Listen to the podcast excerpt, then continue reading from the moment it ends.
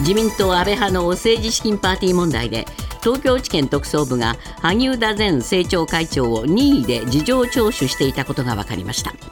これで聴取されたのは松野前官房長官ら安倍派の幹部5人になりますがいずれも収支報告書への不記載について関与を否定する説明をしていることが分かりました。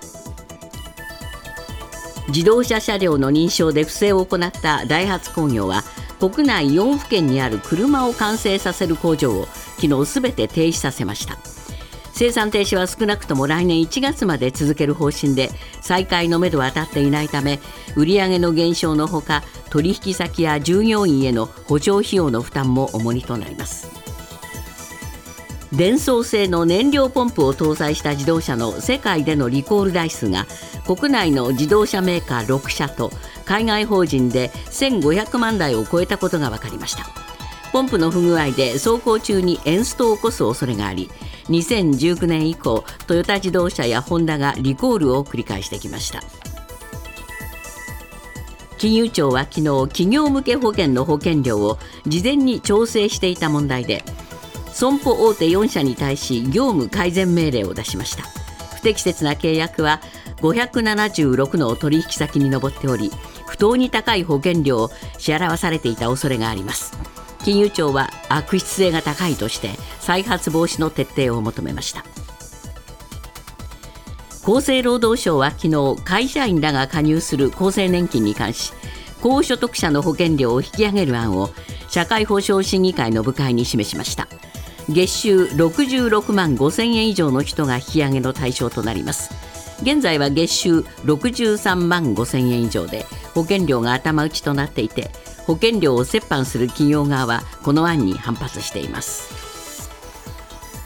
大手企業の今年冬のボーナスの平均妥結額は去年の冬と比べ1.37%増えた90万6413円で4年ぶりに90万円台となりました。経団連が昨日発表したもので現行の集計方法を採用した1981年以降で3番目に高い水準でコロナの流行が収束し業績の回復が進んだことを反映したとみられます。今朝のニューヨーク株式市場ダウ平均は159ドル36セント高い3万7545ドル33セント。ナスダックは81.60ポイント上昇し1万5074.57ポイントで取引を終えました。為替はドル円は1ドル142円42銭。ユーロ円は1ユーロ157円25銭で推移しています。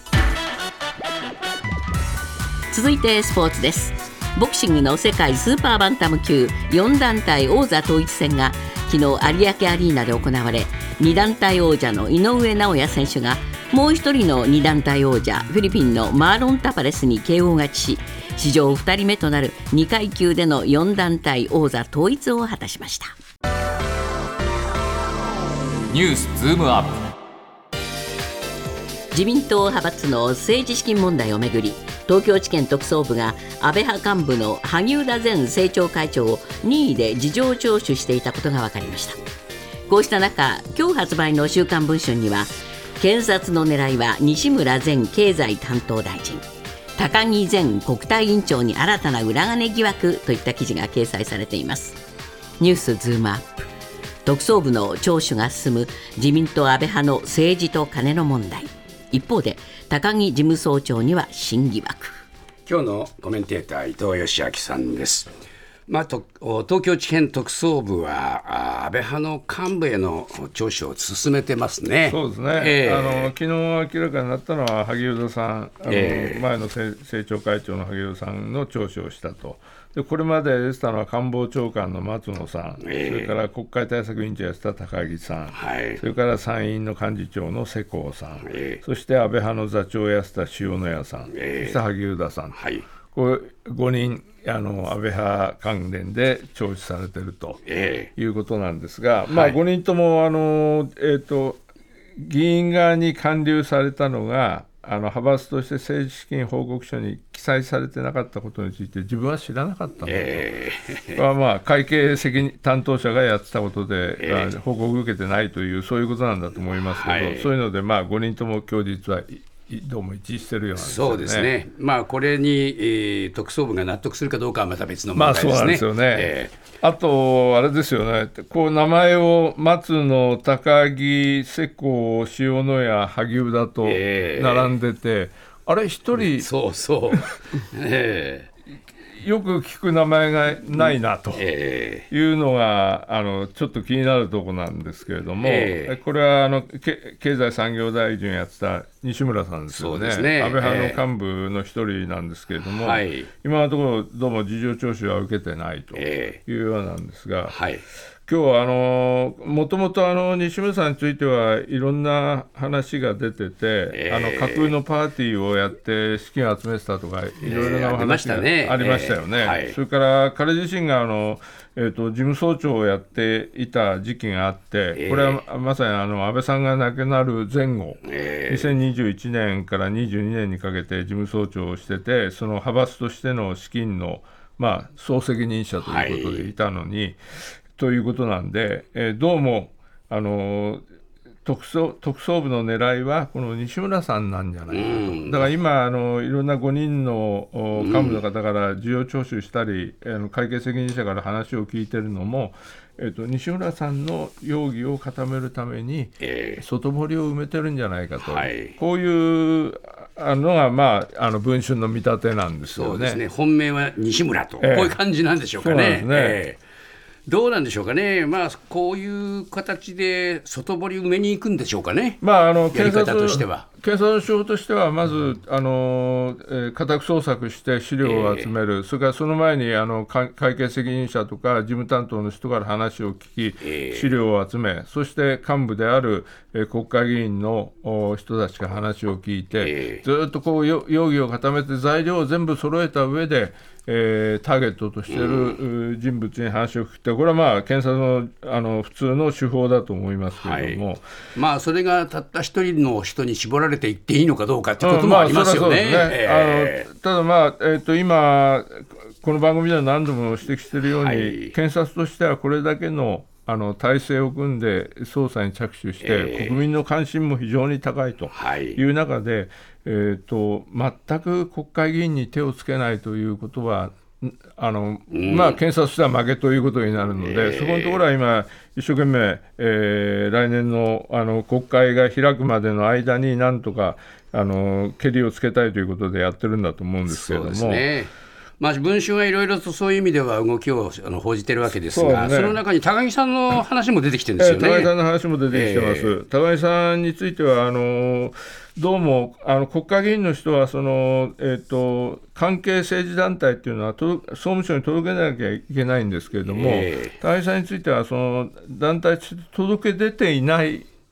団体が一つはあるんじゃないかと。政治団体がね、えー、これは次世代政治研究政策、えー、政治研究会という団体なんですけれども、えー、これが何度かですね、あのえー、ホテルで、えー、パーティーを開いて、うん、高木剛政治セミナーっていうなんで、えー、開催して、えー、1400万円の収入を例えば2022年にはあの、うん、上げてた、得ていたと、えー、でこのうちの1000万円以上をですね、えー、えー、とあののパーティーがしょっちゅうあの年に1回ぐらい開催されて、えー、そのうち、えー、500万から1500万円を高木さんが代表を務めてる、これはあの自民党の福井県第二選挙支部という、そこに寄付してただからまあ、そこ、金集めのあの一つのあのえー、組織としてこの次世代政治研究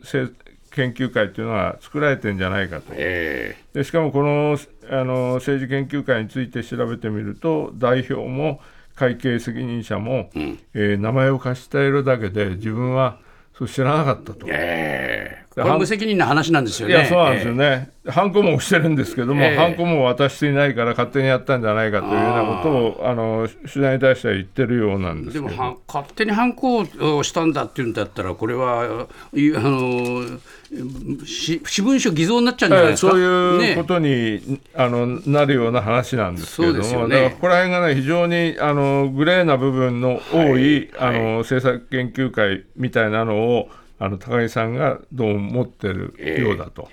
いうところがあの指摘なんですけど、ね、これは特捜部はどうするかはまだわからないんですよね。あのこれについては分かりませんね、えー、だけどあの西村さんのについては、えー、やっぱりあの彼が、えーと、一番その安倍派として、はい、えーと、せい一旦安倍さんが存命の頃にこの、えーと、うん。パーティーでの収入について、えーと、キックバックするのやめようというような話があって、はい、それが安倍さん亡くなられた直後に、えーとま、やっぱり元に戻そうと、うん、キックバックしようということに決めた、えー、そのあの責任者でもあるわけですから、ねえー、これは非常にあの分かりやすい構図なんですよね。はい、であのいろんな意味での証言も集めやすいというので、そこが今、焦点になっているということだと思いますね。ニュースズームアップ。厚生労働省は昨日自営業者やフリーランスなどの子育て支援策として子どもが1歳になるまでの間両親の国民年金の納付を免除する方針を決めました。一方で会社員らが加入する厚生年金に関しては高所得者の保険料を引き上げる議論も始まっています。ニュースズームアップ。賛否両論ありそうな年金をめぐる2つの動き。伊藤さん、まあ、来年の話をすると鬼が笑うって言うんですけども、これまたいずれにしても来年の国会とかですね、ええ、来年末までに結論出すみたいな、来年の話なんですけどね、まあ、ね。動きとしてはね。はい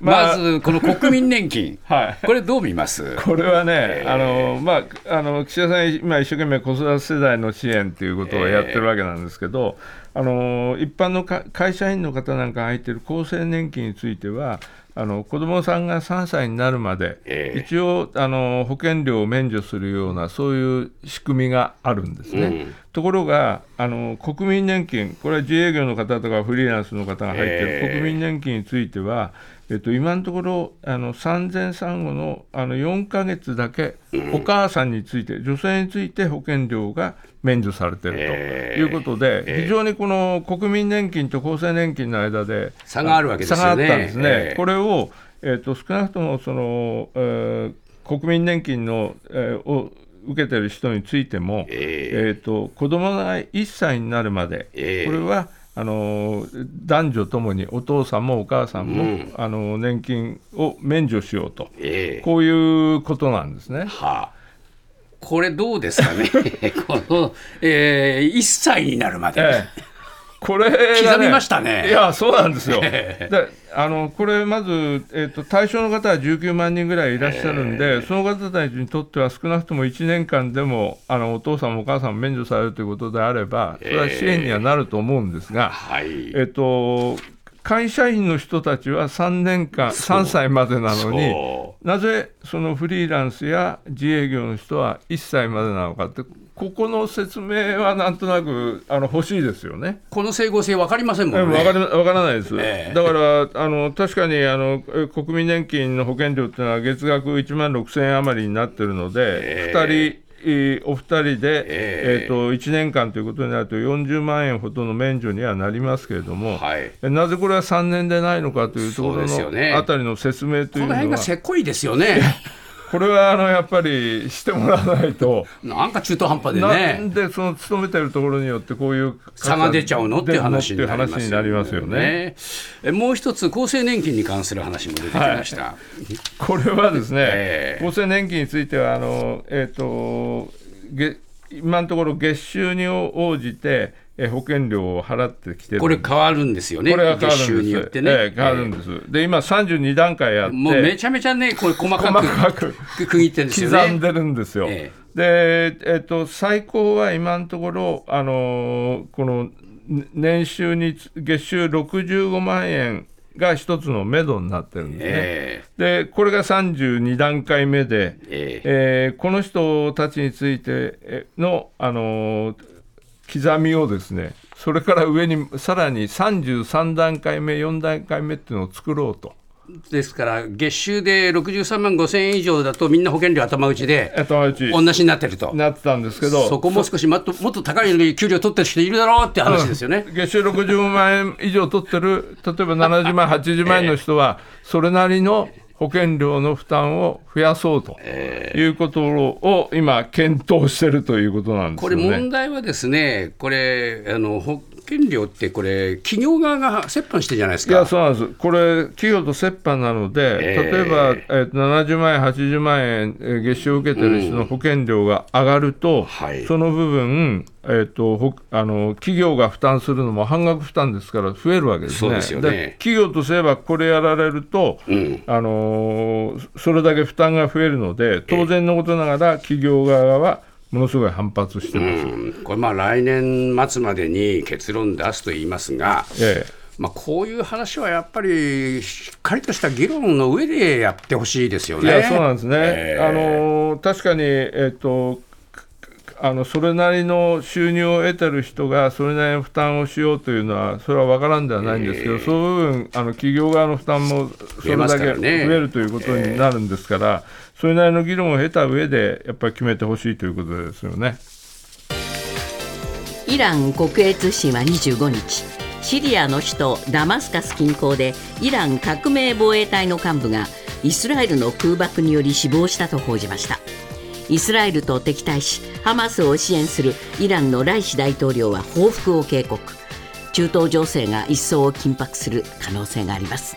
ニュースズームアップ。イランとイスラエルに新たな火種。きな臭さを増す中東情勢。このイラン革命防衛隊の幹部これ、イスラエルはあの自宅狙ったんですかね？いや、そうなんですね、えー、あのシリアのダマ首都のダマスカス近郊にある、この、えーと、亡くなったのは、えー、革命防衛隊の上級公務のムサビっていう人なんですけど、えー、この人の自宅をミサイルで攻撃した、だから明らかに彼を標的として、えーあのピンポイントでピンポイントで狙ったと。こういうことになりますよね。そういうことなんですね。これ狙われるその意味がありますか？いやこれはやっぱりね、あの彼がそこになぜあのイランの幹部がいたかということなんですけど、シリアにいたわけですね。シリアにいたんですね。えーえー、まあシリアはずっと内戦してる間もイランはあの、えー、シリアのアサド政権というのを支援してました、はい、でシリアの国内には、えっと、あまりニュースにはならないけれども、えー、新イランのはい、あの武装組織もいくつかあります、はい、それからシリアの隣のレバノンには、えー、あの最近有名ですけれども、ヒズボラというあのイランの,、あの別動組織みたいなのがあります。こういう人たちにえーと、シリアの政府軍を含めてイランはいろいろ武器を送ってるわけですね、はいはい、でそれの調整役としてこのムサビさんが常駐してたんではないかというふうに言われてきたんです、はい、でそこをだからイスラエルとしては、えー、狙って邪魔な存在だったと、ええ。うん。これここの人によってあの例えばヒズボラがイスラエルに対して攻撃したくる、えー、あのミサイルなんかを供給してたんじゃないかというのがあのイスラエルの見方なんですね。なるほどこれ逆に言うとですね、えー、えー、イラン側は打撃ですよね。いや打撃なんですよね。えー、であのもう一つあのイスラエル側のことを一つ付け加えるとするならばあのイスラエル、今、一生懸命あのガザでハマスの掃討戦をやってるじゃないですか、えー、それであのシンワルというそのハマスの軍事部門のトップを狙ってるんですけど、はい、これが全然あの居所がわからない。はいでまあ、国民の間に非常にフラストレーションが溜まってて、えー、であのネタニヤフ首相に対する反発が起きてるわけですよね、はい、その時にもう一つのあのターゲットであるイランのあのしかも元締めを、えー、狙ってそれを殺害するということで一つのあのイスラエル国内の世論調査なるほど世論操作という意味もあるんじゃないかと僕は思いますけどね。あそうですか